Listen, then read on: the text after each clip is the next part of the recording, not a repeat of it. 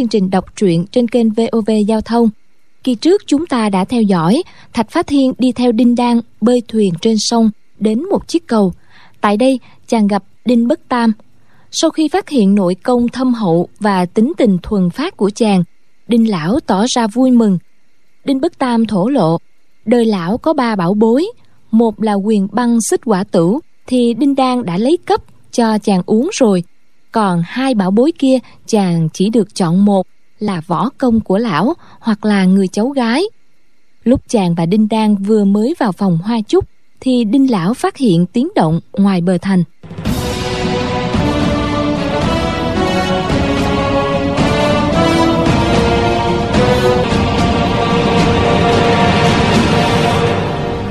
Giữa lúc ấy, bỗng nghe ngoài phòng có tiếng đinh bất tam nói lớn.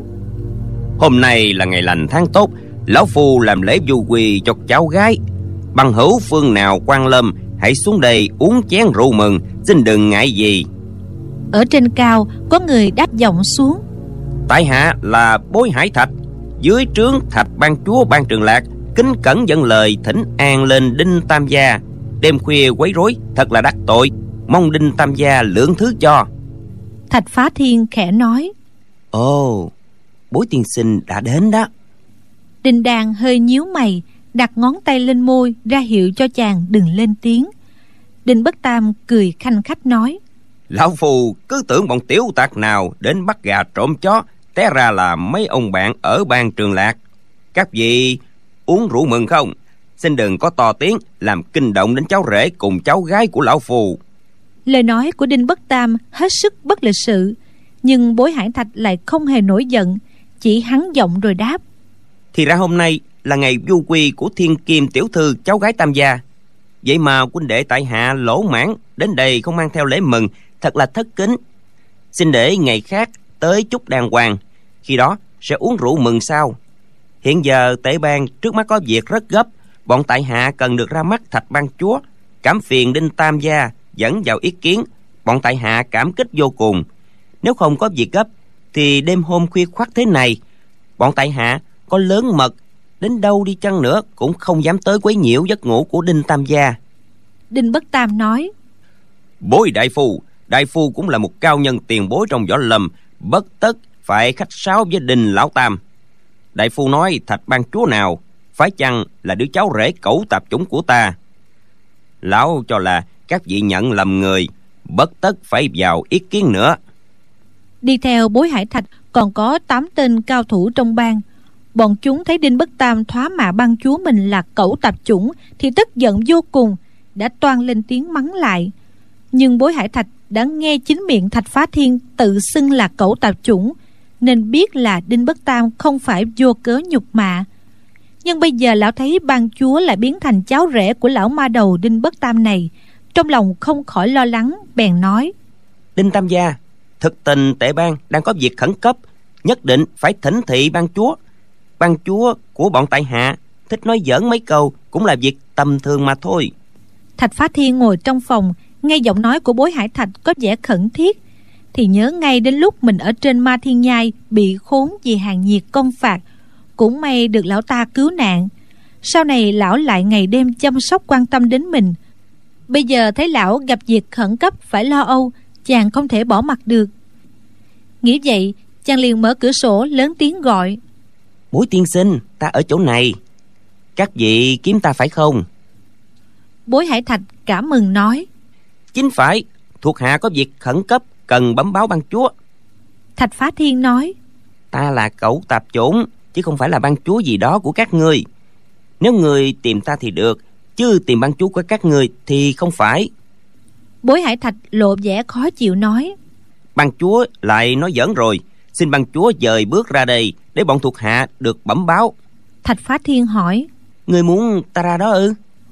Bối hải thạch nói. Đúng thế. Đinh đàn đứng sau lưng thạch phá thiên nắm áo chàng khẽ nói. Thiên ca đừng đi ra. Thạch phá thiên nói. Ta ra nói cho rõ rồi lập tức quay vào ngay. Dứt lời chàng chụm chân nhảy qua cửa sổ ra ngoài. Chàng thấy bối hải thạch đứng trên mặt tường ở hướng tây phía sau còn có tám người đứng trên nóc nhà. Còn ở hướng đông có một người ngồi trên cành cây chính là đinh bất tam. Cành cây cứ nhịp nhàng triểu xuống rồi lại đưa lên.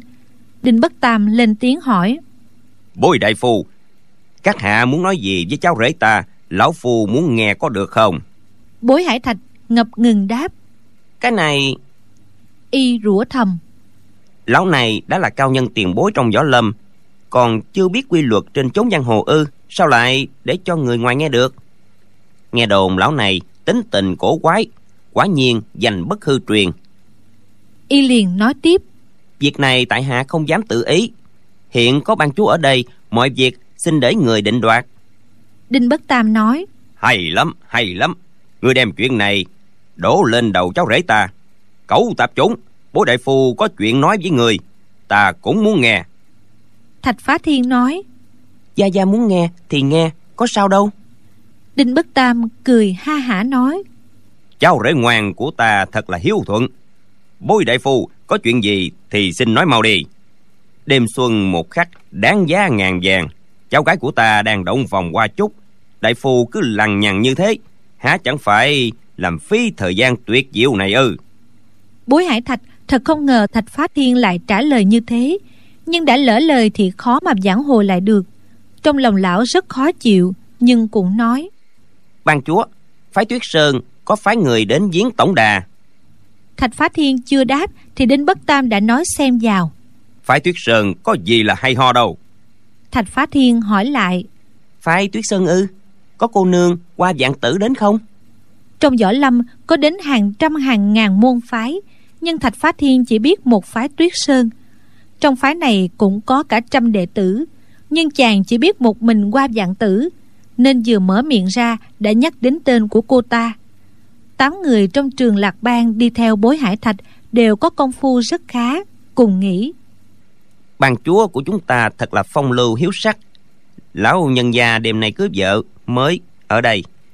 Thế mà vẫn không quên được cô nương mỹ miều kia ở phái tuyết sơn bối hải thạch nói.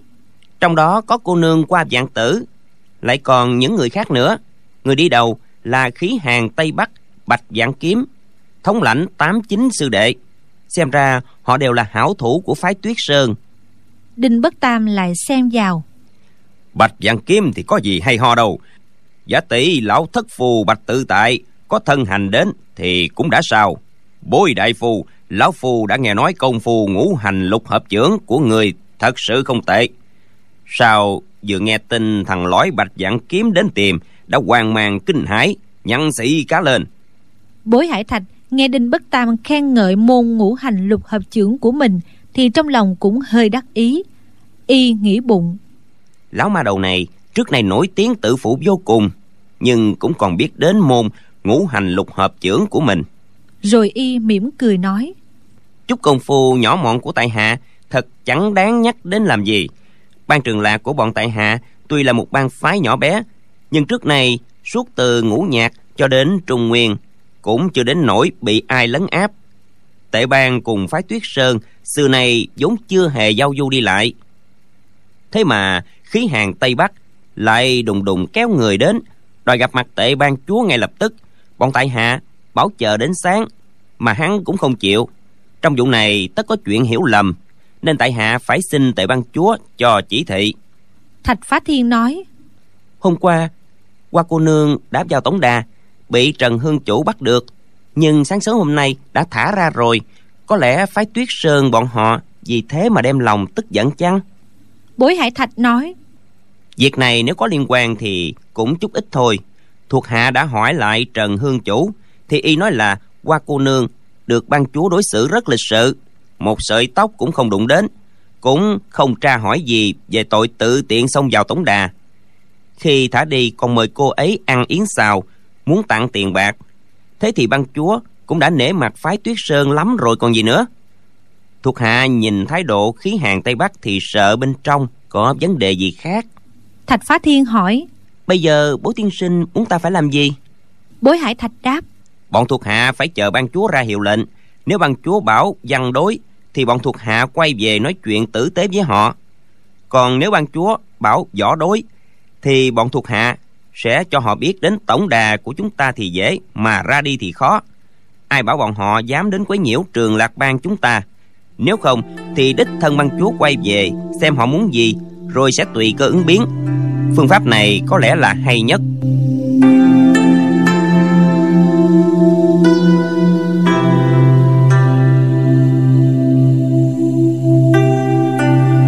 Thạch Phá Thiên ở cùng phòng với Đinh Đan tuy rất vui mừng nhưng cũng có phần sợ hãi, trong lòng vẫn không yên. Chàng không hiểu sau khi động phòng qua chút sẽ xảy ra chuyện gì nữa. Lúc này thầm nghĩ. Mình đã không phải là thiên ca của cô ấy. Cuộc bái thiên địa này cuối cùng cũng phải lộ tẩy thôi. Khi đó mọi người đều khó xử. May mà có bối hải thạch đến đây. Đúng là một cơ hội tốt để ta thoát thân. Thạch Phá Thiên nghĩ vậy liền nói.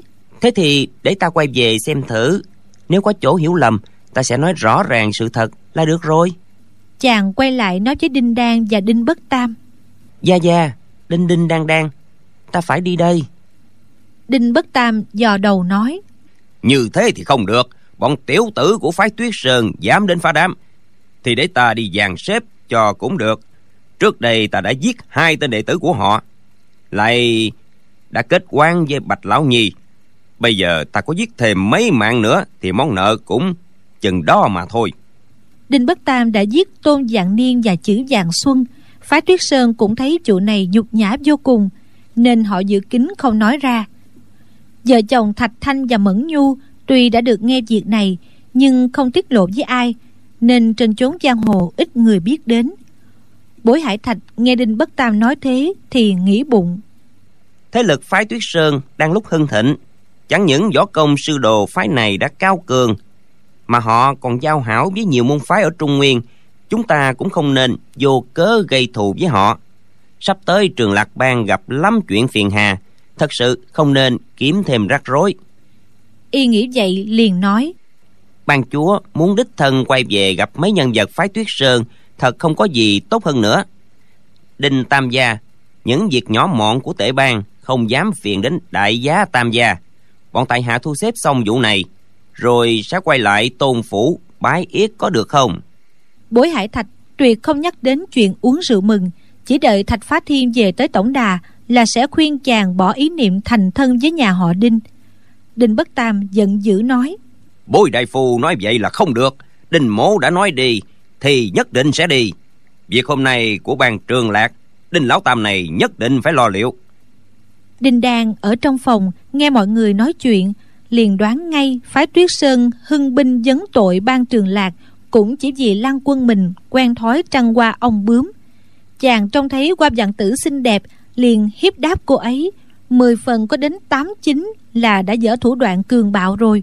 Còn chuyện Trần Hương Chủ nói những gì không đụng đến một sợi tóc, chắc cũng chỉ là giữ thể diện cho ban chúa thôi. Nếu không thì sáng sớm hôm sau tặng tiền bạc để làm gì? Lại còn mời cô ấy ăn yến xào để bồi bổ khí lực nữa. Nàng nghĩ tới đêm nay là đêm động phòng qua chút mà chồng mình chỉ nóng lòng quay về gặp qua dạng tử, bỏ mặt mình ở đây chẳng lo lắng gì. Nỗi tức đó nàng chịu làm sao nổi? Nàng nghe câu chuyện giữa gia gia và bối hải thạch càng lúc càng căng thẳng, liền tung mình nhảy ra sân nói, gia gia, trong bang của thạch lan có việc, chắc chắn chàng phải quay về tổng đà. Chúng ta không nên vì tư tình nhi nữ Mà làm lỡ việc lớn của chàng. Bây giờ như thế này Cả hai ông cháu ta cùng theo Thạch Lan quay về đó Thử xem trong phái tuyết sơn Có những nhân vật nào định gây rối. Thạch Phá Thiên tuy muốn tránh chuyện động phòng với Đinh Đan cho đỡ rắc rối Nhưng cũng không muốn xa nàng. Nghe nàng nói vậy Chàng mừng rỡ vô cùng cười nói. Hay lắm, hay lắm Đinh Đinh đang đang Nàng đi với ta Gia Gia cũng đi. Bọn bối hải thạch thấy ban chúa nói vậy Không dám dị nghị điều chi nữa. Đoàn người ra đến bờ sông Xuống một con thuyền lớn trở về tổng đà. Lúc trên thuyền Bối hải thạch khẽ nói với thạch phá thiên. Ban chúa nên khuyên Đinh Tam Gia đừng xuất thủ sát hại người phái tuyết sơn Mà kết thêm mối quan cừu. Đó là chuyện không tốt chút nào. Thạch phá thiên gật đầu nói.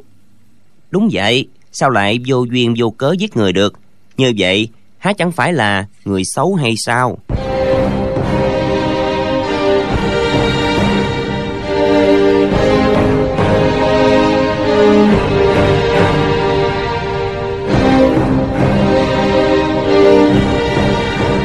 Đoàn người về đến tổng đà ban trường lạc, đinh đang nói, thiên ca, muội muốn vào phòng thiên ca mà thay y phục nam nhân để đi theo thiên ca cho tiện muội muốn xem nhan sắc qua cô nương nguyệt thẹn qua nhường đến thế nào? Thạch phá thiên rất lấy làm hứng thú chàng cười hỏi. Sao lại phải làm như thế? Đinh đàn mỉm cười nói muội không muốn cô ấy biết muội là nương tử của huynh khi nói chuyện sẽ thuận tiện hơn. Thạch phá thiên nghe nàng nói muội là nương tử của huynh thì vừa thẹn thùng lại vừa khoái chí bất giác tâm thần phấn khởi. Đinh bất tam nói ta cũng muốn thay đổi diện mạo một chút. Ta quá tràn là một tên tiểu đầu mục của quý bàn được không? Bản thân bối hải thạch không muốn bọn người phái tuyết sơn biết đinh bất tam đang ở cùng với ban trường lạc. Y nghe lão nói vậy thì rất hợp ý mình liền thản nhiên đáp. Đinh tam gia muốn thế nào cũng được xin cứ tùy tiện. Hai ông cháu đinh bất tam liền theo thạch phá thiên tới phòng ngủ của chàng đẩy cửa bước vào. Thì kiếm đang ngủ chợt nghe tiếng kẹt cửa liền la lên một tiếng nhảy từ trên giường xuống. Cô nhìn thấy hai ông cháu đinh bất tam thì rất đổi ngạc nhiên. Thạch phá thiên không thể một lúc mà giải thích cho cô rõ được. Chàng chỉ nói thì kiếm tỷ tỷ hai vị này muốn quá trang tỷ tỷ giúp họ một tay đi. Chàng sợ thị kiếm hỏi lôi thôi nhất là vụ bái thiên địa không biết phải nói thế nào liền đi thẳng ra phòng khách ở phía ngoài. Sau thời gian chừng ăn xong bữa cơm trần xuân chi đứng ngoài sảnh đường nói khải bẩm ban chúa các vị huynh đệ đang chờ đại giá ban chúa tại mảnh hổ đường. Ngay lúc đó đinh đan cũng dán màn cửa đi ra ngoài mỉm cười nói được rồi chúng ta đi thôi. Thạch phá thiên đột nhiên thấy trước mắt có một thiếu niên nam tử mặt đẹp như ngọc chàng không khỏi chưng hững đinh đan mặc một bộ y phục màu xanh đầu đội khăn nho sĩ tay cầm quạt xếp tuy thạch phá thiên không hiểu thế nào là phong lưu nho nhã, nhưng chàng thấy đinh đan cải trang thế này cũng đẹp không kém gì tân nương tử vừa rồi. Còn đinh bất tam mặc áo ngắn bằng vải thô, trên mặt cũng tô vẽ sơ sơ, chân đi giày gai. Dài bên trái lão độn cao hơn dài bên phải, đi bước cao bước thấp như người què, trông thật khó coi. Thạch phá thiên vừa nhìn thấy, cơ hồ không nhận ra. Một lúc sau, chàng mới cười ha hả nói gia gia điệu bộ gia gia thay đổi hẳn rồi. Trần xuân chi khẽ hỏi. Ban chúa ban chúa có cần dắt binh khí không? Thạch phá thiên trố mắt ra hỏi lại. Dắt binh khí gì? Sao lại phải dắt binh khí? Trần xuân chi tưởng chàng cho là mình hỏi kinh dễ dội dạ dạ mấy tiếng rồi đi trước dẫn đường. Bốn người đi tới mảnh hổ đường. Trần xuân chi vừa đẩy cửa ra mấy chục người trong sảnh đường lật đật đứng dậy đồng thanh nói. Xin tham kiến bàn chúa.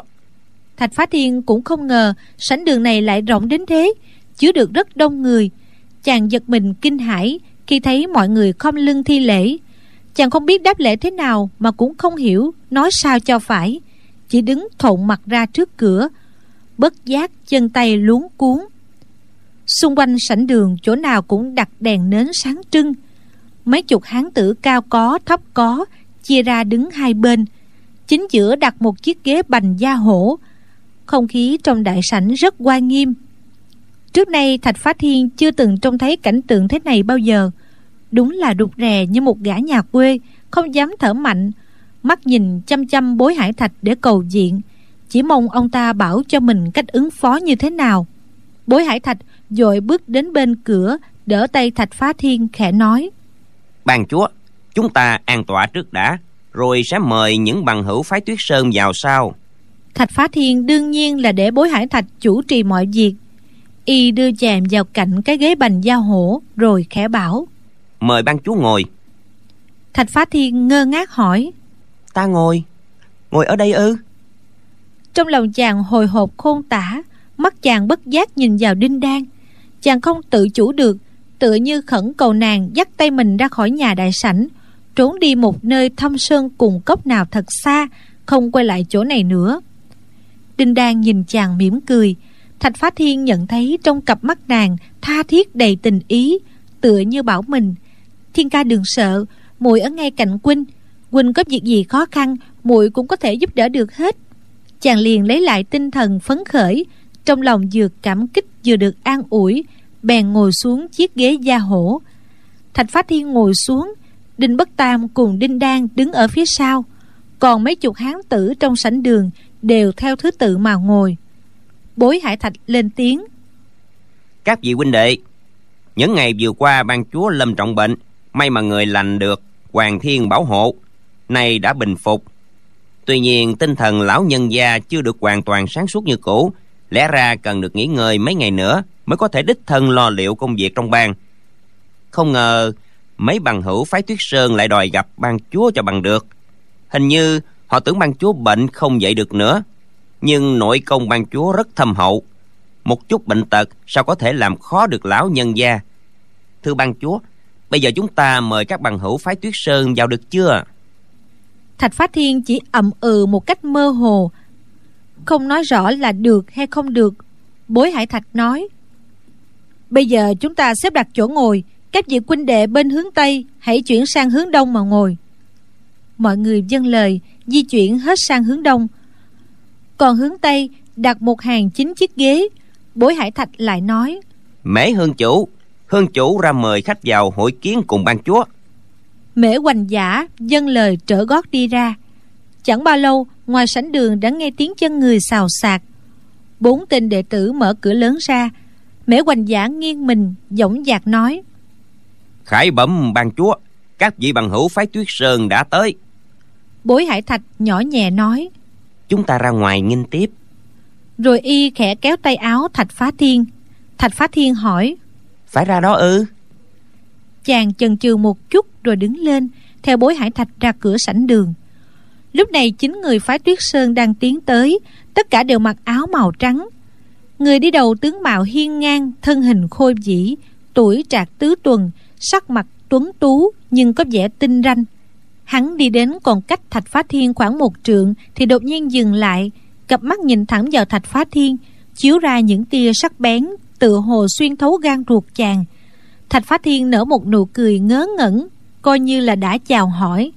Bối hải thạch nói khải bẩm ban chúa vị này là bạch đại ca khí hàng tây bắc bạch vạn kiếm oai danh gian dội miền tây kiếm pháp thiên hạ vô song. Trong võ lâm chẳng ai là không biết tiếng. Thạch phá thiên khẽ gật đầu lại mỉm cười một cách khờ khạo. Chàng bỗng nhìn thấy người đi sau cùng bên phái tuyết sơn là hoa dạng tử liền cười nói. Hoa cô nương cô nương lại đến đây rồi. Câu này vừa thốt ra cả chín người phái tuyết sơn đều biến sắc. Hoa dạng tử cảm thấy bối rối chỉ hứ một tiếng rồi quay đầu đi.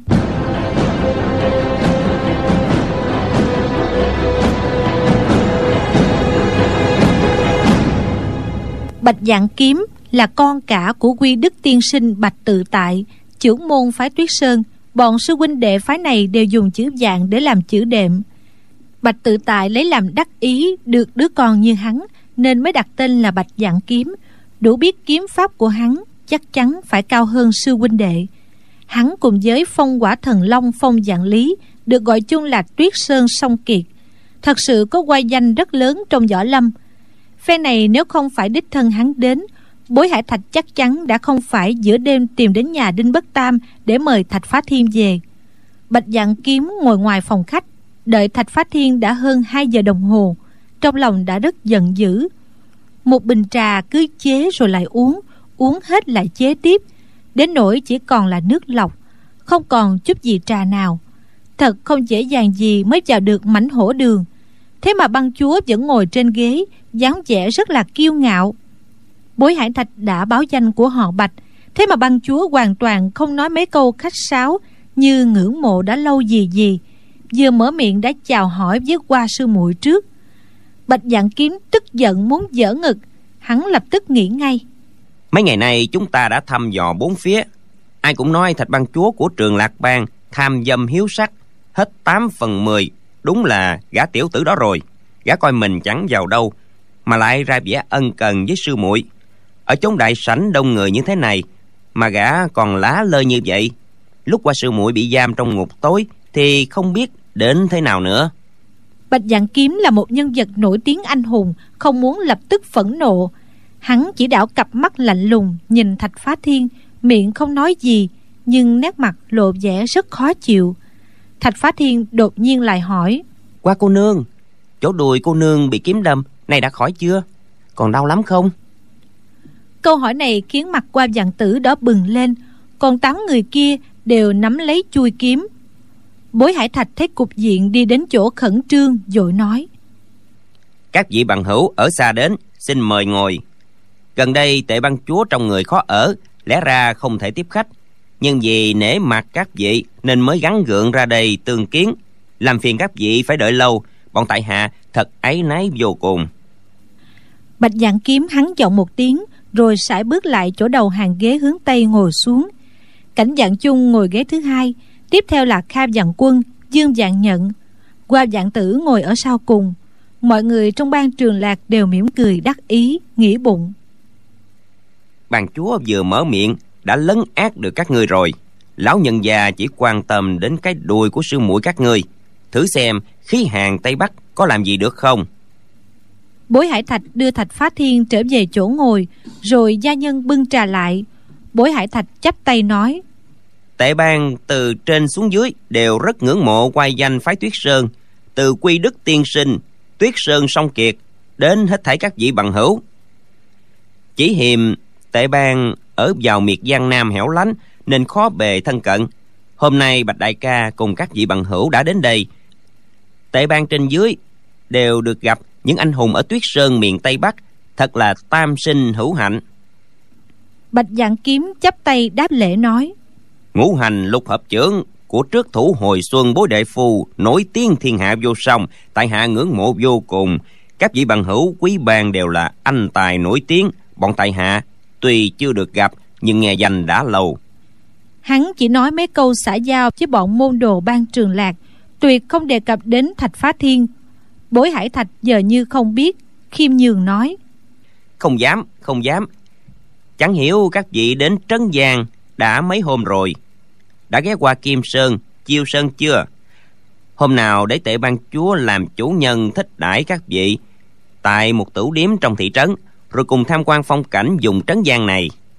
Lão kéo dài câu chuyện xã giao không hỏi gì đến bọn đệ tử phái tuyết sơn tới đây có việc gì. Bạch dạng kiếm không nhẫn nại được nữa liền dõng dạc hỏi. Trên chốn giang hồ người ta đồn đãi võ công thạch ban chúa cao thâm không lường. Không hiểu võ công của ban chúa thuộc môn phái nào. Câu hỏi vừa thốt ra hết thảy ban trường lạc từ trên xuống dưới đều trao mày nghĩ từ trước đến giờ ban chúa không hề nói tới võ công của mình là thuộc môn phái nào. Cứ thỉnh thoảng lại có người nói mấy câu nịnh bợ. Nhưng lão nhân gia chỉ mỉm cười chứ không trả lời. Bố tiên sinh thì nói người vốn là sư điệt của tư không ban chúa nhưng võ công lại chẳng giống chút nào. Không biết lúc này người có chịu nói hay không? Thạch phá thiên ấp úng nói cái đó cái đó các hạ muốn hỏi võ công của ta ư? Ta ta không biết chút xíu võ công nào. Bạch dạng kiếm nghe vậy nếu trước đây trong lòng còn chút nghi ngờ nào thì cũng mất hẳn. Hắn hừ một tiếng rồi cười lạnh nói. Trong trường lạc bang vô số hiện tài nếu thạch băng chúa thật sự không hiểu võ công thì làm chủ quần hùng thế nào được? Băng chúa nói vậy thì chỉ gạt được con nít mà thôi xem ra thạch băng chúa xấu hổ không dám nói ra lai lịch sư thừa của chính mình. Không biết là do duyên cớ gì. Thạch phá thiên đáp. Các hạ bảo ta lừa gạt con nít ư. Ai là con nít? Đinh đinh đang đang cô ấy cũng không phải là con nít. Mà ta cũng không lừa gạt cô ấy. Ta cũng đã nói rõ cho nàng hay ta không phải là thiên ca của nàng. Tuy miệng chàng nói chuyện thạch dạng kiếm mà mũi chàng vẫn ngửi thấy mùi thơm từ người đinh đan đứng sau lưng tiết ra. Trong lòng còn mãi để ý đến nàng. Bạch dạng kiếm chẳng biết thạch phá thiên nói đinh đinh đan đan gì gì đó nghĩa là sao, lại cho là chàng quỷ quyệt cố ý đặt chuyện nói bừa, nên sắc mặt trầm hẳn xuống nói. Thạch ban chúa, chúng ta cứ nói thẳng ra đi. Ban chúa đã học võ công ở thành lăng tiêu e rằng chưa quên hết được đâu bạch dạng kiếm nói câu này khiến cho quần hào ban trường lạc không khỏi thay đổi sắc mặt mọi người đều biết thành lăng tiêu ở tây dực là địa phương của phái Tuyết Sơn. Theo lời Bạch Dạng Kiếm thì Thạch Ban Chúa đã từng học võ công phái Tuyết Sơn. Bọn họ rầm rộ kéo đến đây. Chẳng lẽ vì việc có liên quan đến môn phái ư? Thạch Phá Thiên mơ màng hỏi. Thành Lăng Tiêu là gì? Ở đâu? Tại hạ chưa học võ công chi hết. Nếu đã học thì khi nào lại quên hết được? Mấy câu này, ngay cả quần hào trường lạc bang cùng bối hải thạch nghe cũng không lọt tai. Đã là người võ lâm còn ai không biết đến cái tên thành lăng tiêu? Thạch phát thiên là ban chúa trường lạc mà lại nói là không biết đến thành này lại chưa học võ công thì rõ ràng là dối trá không khỏi tự làm mất thể diện mình. Có người lại nghĩ chắc chắn ban chúa nói như thế là còn có thâm ý khác. Bọn bạch dạng kiếm nghe mấy câu này lại cho là chàng có ý khinh nhờn coi phái tuyết sơn chẳng vào đâu mới sổ toẹt ba chữ lăng tiêu thành như vậy. Dương dạng nhận nhịn không nổi lớn tiếng nói thạch ban chúa nói như thế thật là mục hạ vô nhân. Trong mắt thạch ban chúa thì đệ tử phái tuyết sơn không đáng một đồng ư. Thạch phá thiên thấy sắc mặt họ dương giận dữ thì nghĩ chắc là mình đã nói sai gì đó nên vội vàng nói chữa. Không phải không phải. Sao ta lại có thể nói phái tuyết sơn không đáng giá đồng nào? Hình như hình như hình như. Trước kia chàng ở với tạ yên khách tại ma thiên nhai thỉnh thoảng có theo lão đến những thị trấn nhỏ để mua gạo muối. Cũng biết cái gì càng đáng nhiều tiền thì càng quý càng tốt. Lúc này chàng chỉ muốn nói mấy câu lấy lòng để dương dặn nhận nguôi giận nhưng chỉ nói luôn ba tiếng hình như rồi ấp úng không nói được nữa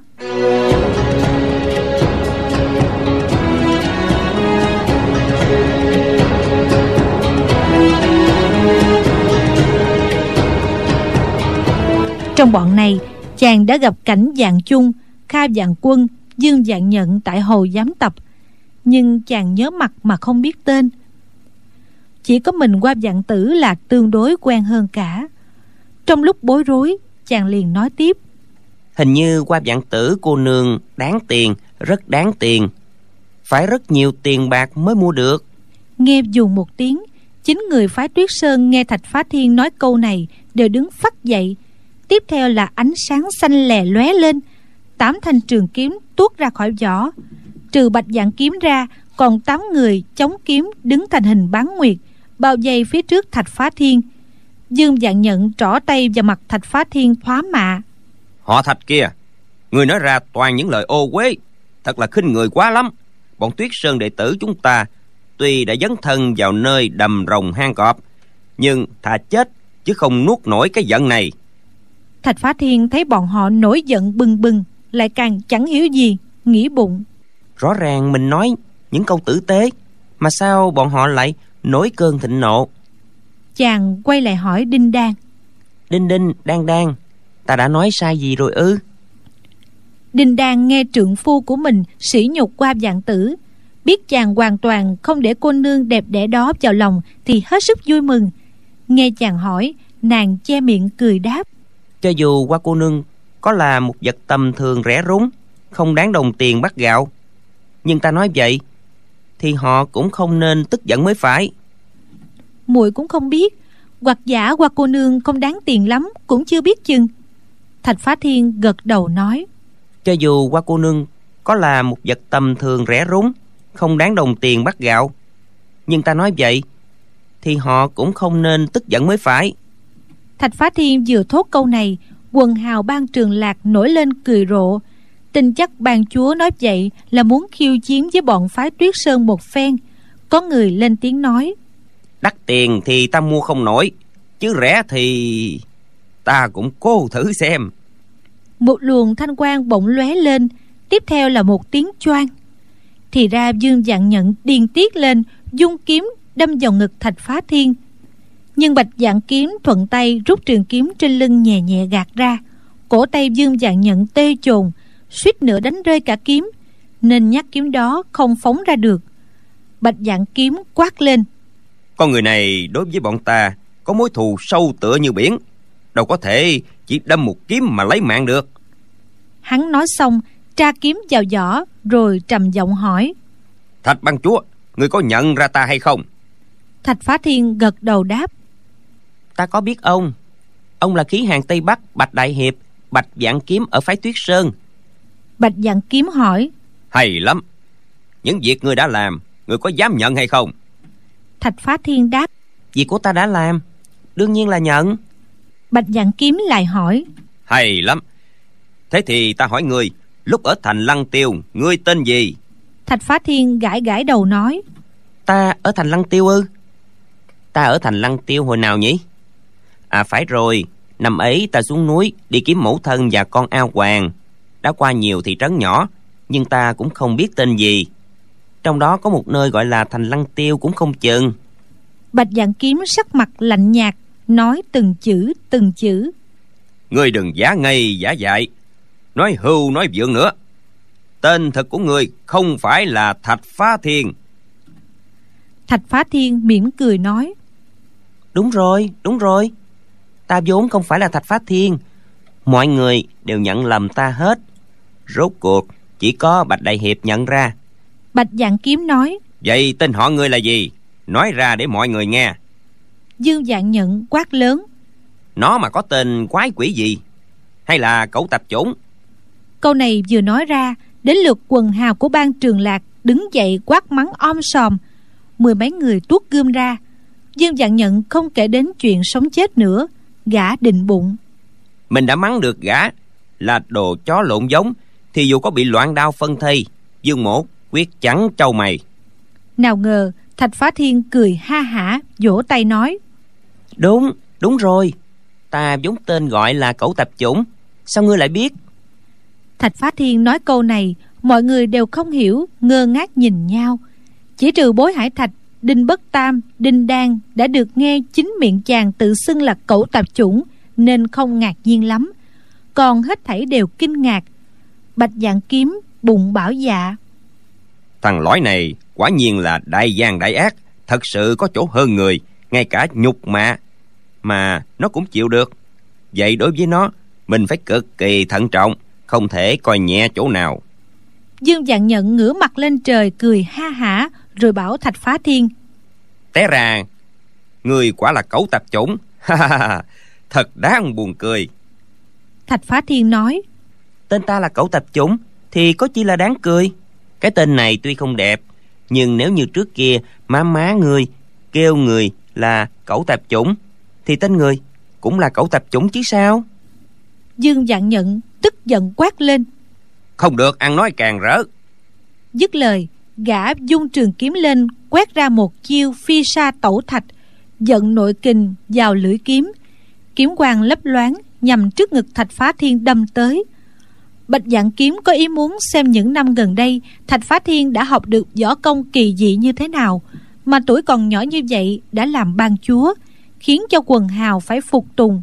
Hắn lên tiếng dương sư đệ không được lỗ mãn.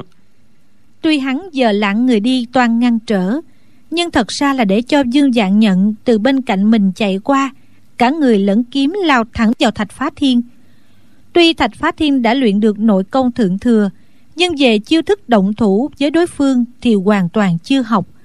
Chàng thấy làn kiếm quang của dương dạng nhận giọt tới trước ngực cực kỳ hiểm ác mà không biết né tránh cách nào, cũng không biết ra chiêu đỡ gạt. Trong lúc chân tay cuốn quýt, bất giác chàng dung tay ra một cái. Chàng đang mặc trường bào, hai tay áo dài lê thê phất ra trúng vào thanh trường kiếm của dương dạng nhận.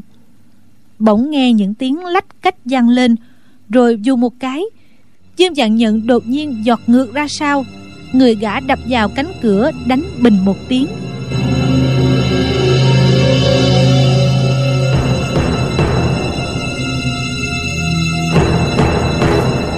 Sau khi chín người bọn sư huynh sư đệ phái Tuyết Sơn vào trong mảnh hổ đường, ban chúng ban trường lạc, án ngữ ngoài cửa lớn, bèn dùng những cây trụ gỗ chặn bên ngoài cửa, đề phòng khi hai bên xảy ra chuyện xích mích gây gỗ mà đi đến chỗ động thủ, thì tiện bề bắt giữ đối phương.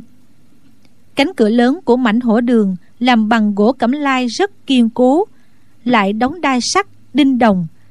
Sau khi lương dương dặn nhận đập vào cửa, lại tiếp liền hai tiếng sột sột hai khúc kiếm gãy xuyên vào vai gã thì ra hai tay áo thạch phá thiên phát ra kình lực cực kỳ mãnh liệt chẳng những đập gãy thanh trường kiếm của dương dạng nhận làm hai đoạn mà sức chấn động còn làm gãy luôn cả hai cánh tay của gã.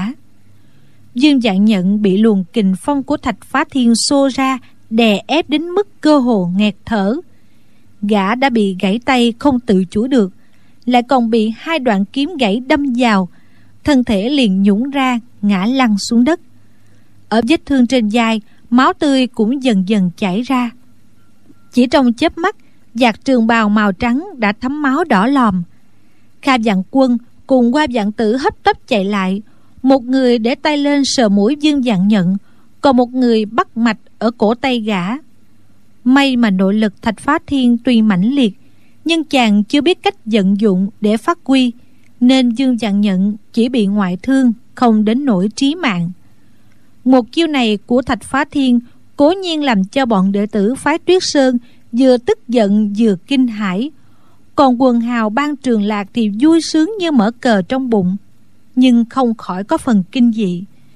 Quần hào vốn cũng biết võ công ban chúa không khá lắm, sở dĩ để y làm chủ chỉ vì y chịu đứng ra để gánh vác hoạn nạn, cam chịu hy sinh mình để cứu sinh mạng cho trên dưới toàn bang.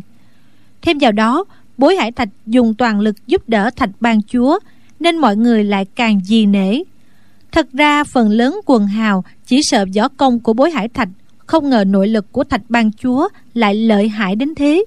Còn bối hải thạch thì ngấm ngầm gật đầu, trong lòng vừa lo sợ lại vừa quan hỷ. Bạch dạng kiếm cười lạnh nói người đã là môn đồ học võ nghệ phái tuyết sơn, thì dương sư đệ hay dở cũng là hàng sư thúc người thế mà người dám hạ độc thủ tàn nhẫn như vậy với sư thúc thì còn ra nghĩa lý gì nữa? Khắp giang hồ không ai qua khỏi được hai chữ đạo lý. Dù võ công của người có cao cường đến đâu cũng không thể xóa sạch được đạo tôn ti cùng nghĩa sư môn. Thạch phá thiên ngạc nhiên hỏi ngươi nói gì?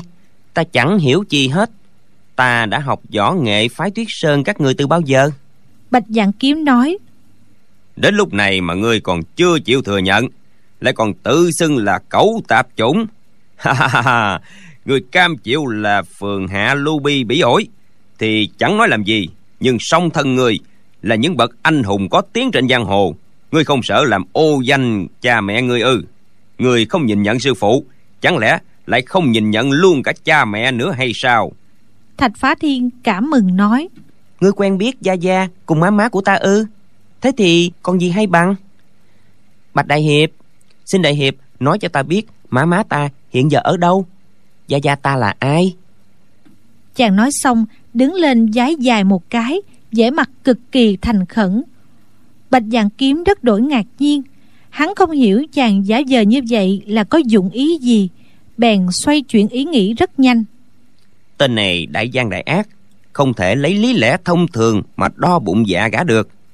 Gã vì muốn bưng bít thân phận của mình cả cha mẹ cũng không nhận mà gã tự xưng là cẩu tạp chủng thì đương nhiên đã không để cả tổ tông cha mẹ trong lòng rồi. Nghĩ vậy trong lòng hắn cực kỳ cảm khái buông một tiếng thở dài rồi nói. Một nhân tài hiếm có như vậy mà không chịu học lấy điều hay thật vừa đáng hận vừa đáng thương. Thạch phá thiên kinh hãi hỏi. Bạch đại hiệp đại hiệp nói gì mà đáng giận đáng thương? Hay là gia gia cùng má má ta làm sao rồi giọng nói chàng tỏ ra vô cùng quan thiết. Bạch dạng kiếm thấy chàng có vẻ chân tình chứ không phải giả vờ, bèn nói. Nếu người còn có tấm lòng lo lắng đối với già già má má, thì cũng chưa đến nỗi mất hết thiền lương. Già già và má má người đều là những bậc anh hùng kiếm pháp, thông thần.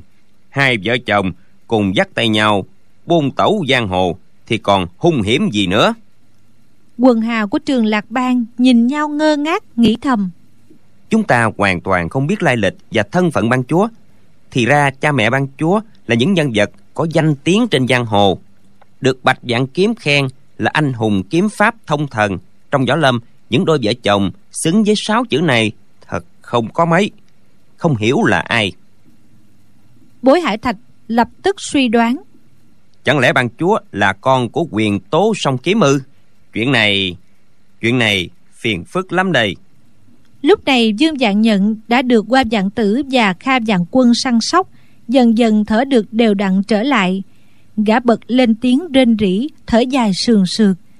Thạch Phá Thiên nghe tiếng rên của hắn có vẻ rất đau khổ, cũng tỏ vẻ quan tâm hỏi. Không hiểu tại sao vị đại ca này đột nhiên bay giọt ra, dường như đụng vào cửa mà bị thương rồi. Bối tiên sinh, tiên sinh xem thương thế của y có nặng lắm không? Chàng hỏi câu này thực ra là vì lòng tốt, quan tâm đến Dương Dạng Nhận. Nhưng người nghe thì ai cũng phải hiểu là chàng có ý mỉa mai châm biếm. Quần hào bang trường lạc có đến phân nửa rộ lên cười ha hả. Có người nói Thương thế của ông bạn này Nói là nặng thì không nặng Nhưng nói là nhẹ Thì sợ rằng cũng không phải Có người lại nói Những tay cao thủ phái tuyết sơn Hùng hùng hổ hổ Nửa đêm đến đây sinh sự.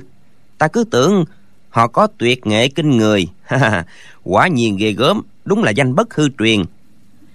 Bạch dạng kiếm lờ đi như không nghe gì Dõng dạc lên tiếng.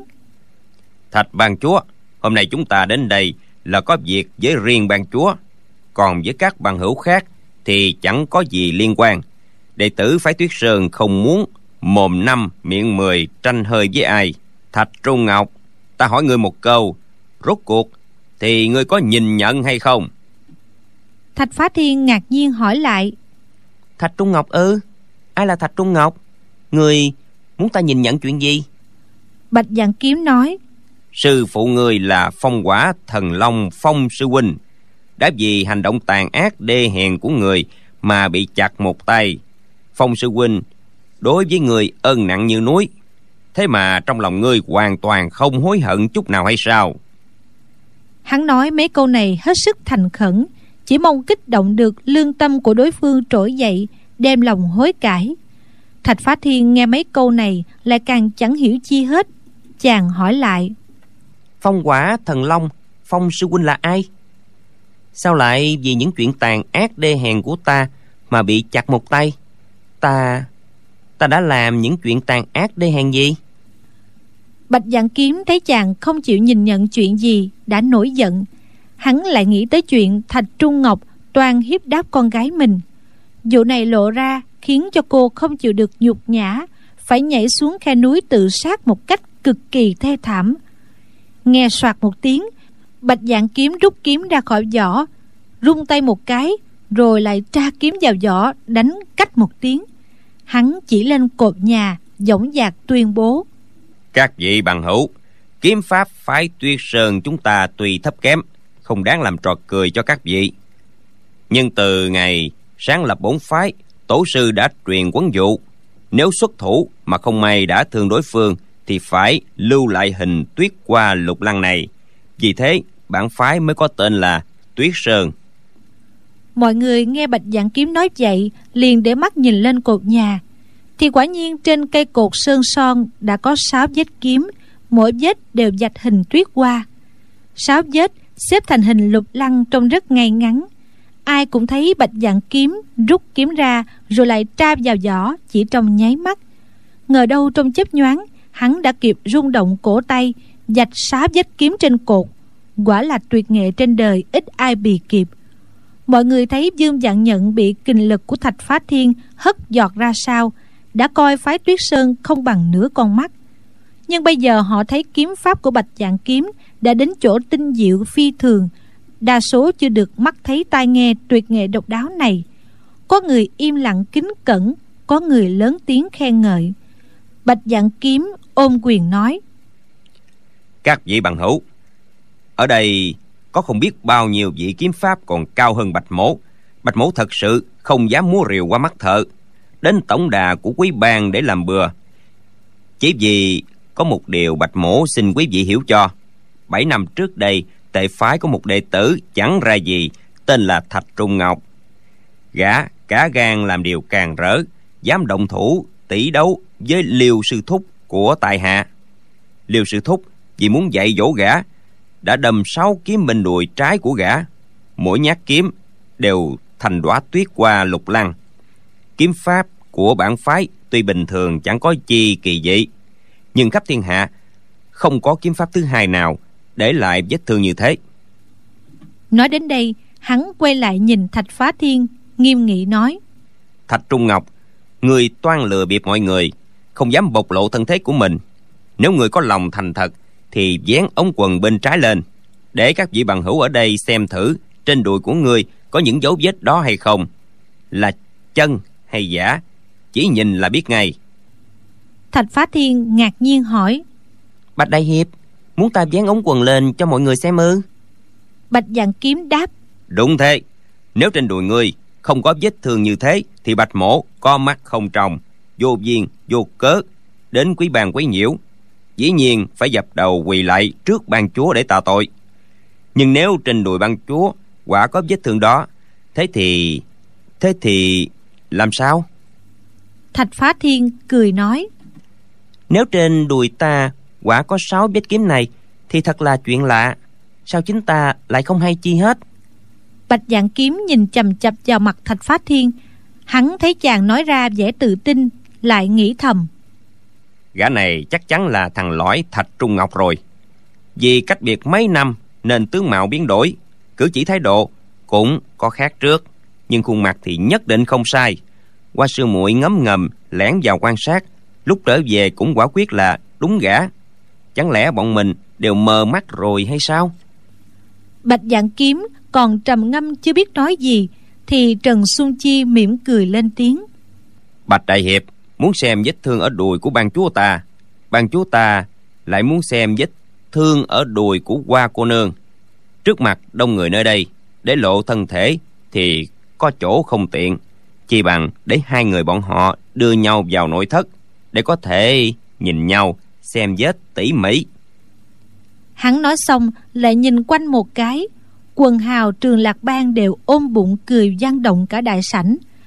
Bạch dạng kiếm nghe trần xuân chi mở lời trêu chọc thì hết sức giận dữ nhưng chỉ mắng thầm. Thật là vô sĩ hắn xoay người một cái đã đứng giữa đại sảnh hét lên thạch trung ngọc ngươi có tật giật mình không chịu để lộ vết thương ở đùi. Vậy ngươi hãy theo ta đến thành lăng tiêu để làm rõ chuyện này. Soạt một tiếng hắn rút trường kiếm ra cầm ở tay.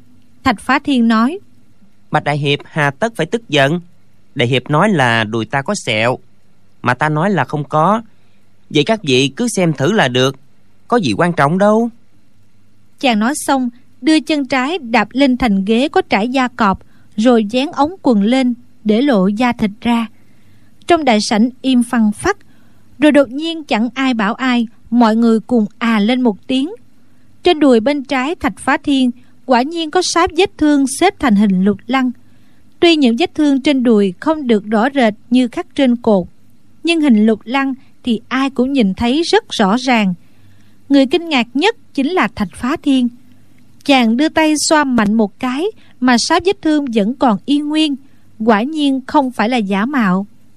Chàng dụi mắt nhìn kỹ lại, vẫn thấy sáp vết thương trên đùi mình giống hệt sáp vết kiếm trên cột. 18 con mắt của chính người phá tuyết sơn lạnh nhạt nhìn thạch phá thiên. Thạch phá thiên buông ống quần xuống, mồ hôi trên trán chàng nhỏ từng giọt. Chàng lại sờ lên vai, miệng lẩm bẩm trên vai, trên chân ta đều có vết thương. Sao người ngoài thì biết, còn ta, bản thân ta lại chẳng biết gì cả? Chẳng lẽ chẳng lẽ những việc ngày trước mình quên hết cả rồi hay sao? Chàng đưa mắt nhìn bối hải thạch, thì lão chầm chậm lắc đầu. Chàng quay lại nhìn đinh đan, thì nàng nhăn mày nhăn mũi, làm bộ ngáo ộp dọa chàng một cái. Chàng lại nhìn đinh bất tam, thì lão giơ tay áo bên trái lên che rồi lấy ngón tay giữa và ngón tay trỏ bên phải hướng về phía trước có ý ra hiệu bảo chàng động thủ giết người